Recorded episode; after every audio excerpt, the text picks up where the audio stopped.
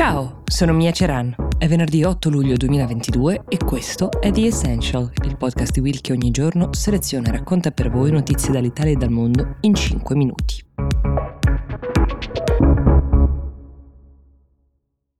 Solo tre anni fa Boris Johnson ha portato i conservatori alla loro più importante vittoria elettorale dal 1987. Ieri il premier britannico è stato portato ad autoeliminarsi dallo stesso partito che ha guidato.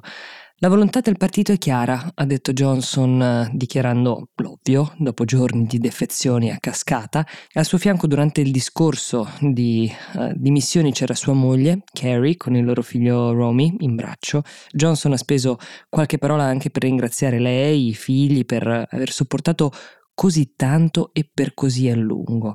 Ma non pensiate che le sue parole d'addio siano state tutte concilianti. Ha definito eccentric, cioè curiosa, la scelta del partito di spingerlo fuori e ha parlato di herd instinct, in sostanza ha definito i politici della sua schiera delle pecore che si sono lasciate spostare in una direzione a lui ostile. Eppure il leader ormai sconfessato del suo partito, dimessosi da capo dei Tory, si è proposto invece per restare nel ruolo di primo ministro, fino a quando non verrà eletta la persona che lo sostituirà. E qui le interpretazioni su questa offerta si dividono tra chi la reputa, come lui stesso, un gesto di responsabilità e di umile servizio alla nazione, e chi invece ci legge un'incapacità di staccarsi dal potere, un desiderio di non rinunciare ad uno status raggiunto per tornare tra i comuni mortali.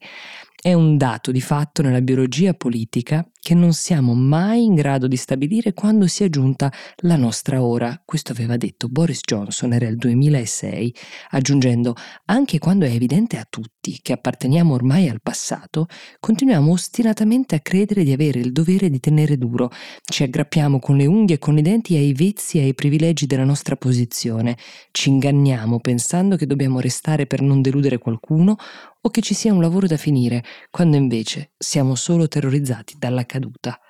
Queste parole, stranamente profetiche, come potete immaginare, gli sono state rinfacciate abbondantemente in questi giorni in cui il paese, oltre che il partito, sembra essere andato avanti senza di lui. Quando fu la volta di David Cameron a dover lasciare, lui ritenne troppo umiliante restare nel ruolo cosiddetto di caretaker, cioè di chi sostanzialmente disbriga gli affari correnti in attesa che arrivi il prossimo leader, e fu lui stesso ad insistere per andarsene immediatamente. Questioni di animo e forse anche di stile. Si apre quindi adesso la sfida per la successione all'interno del partito. Un processo che l'ultima volta, dopo la fuoriuscita di Theresa May, ha impiegato sei settimane per compiersi e non è detto che il Parlamento britannico, il partito del Labour in particolare, accetti che Johnson resti nella qualità di caretaker in questo lasso di tempo perché potrebbe scegliere di far cadere il governo con un voto di sfiducia. La BBC ha elencato cinque ragioni che hanno portato alla caduta di Boris Johnson. In cima alla lista c'è l'affair Chris Pincher, deputato accusato di molestie inizialmente da due uomini ma poi da molti altri, um, e della cui condotta Boris Johnson ha fatto finta di non sapere niente, salvo poi invece essere smentito. Non solo sapeva, ma gli ha dato anche incarichi più importanti nel partito quando era già a conoscenza di questi fatti. Non è dato sapere se sia pesata di più la colpa per il sodalizio con una figura così ambigua o la menzogna che Johnson stesso ha dovuto ammettere successivamente. Al secondo posto c'è il famoso Partygate, ne abbiamo parlato a sufficienza in questo podcast.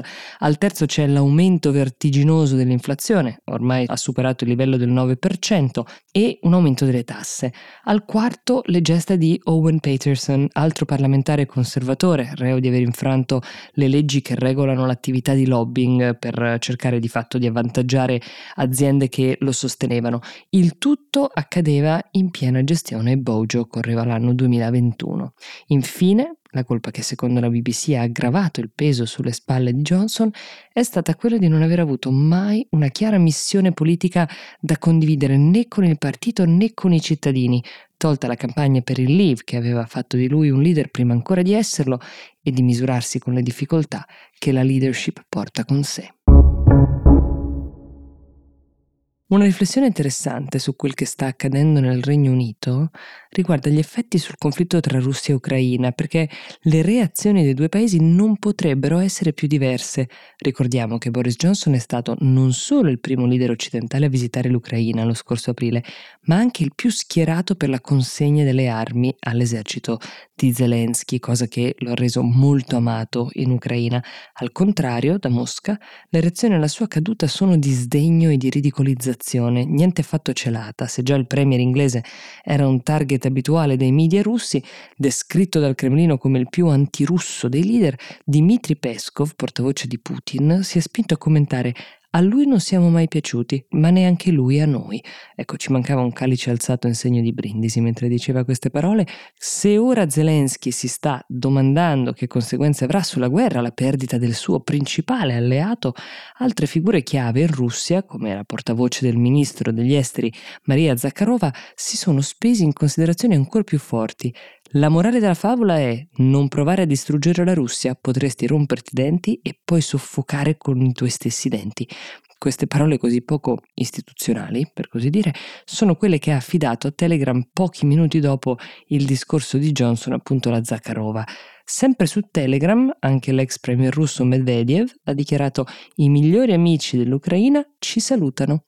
Restiamo in attesa di notizie dalla Germania, dalla Polonia e dagli stati baltici. Insomma, un paese non tra i più democratici, come la Russia, lancia invettive a paesi in cui la democrazia rende i leader molto più instabili di quanto non sia il loro. In chiusura vi ricordo che il podcast di Will con Massimiliano Dona, Scontrini, nato per parlare di consumi, in questi giorni sta affrontando una serie di tematiche legate alla stagione estiva. Il link, se siete curiosi, lo trovate in descrizione. Io vi do appuntamento a domani. Buona giornata.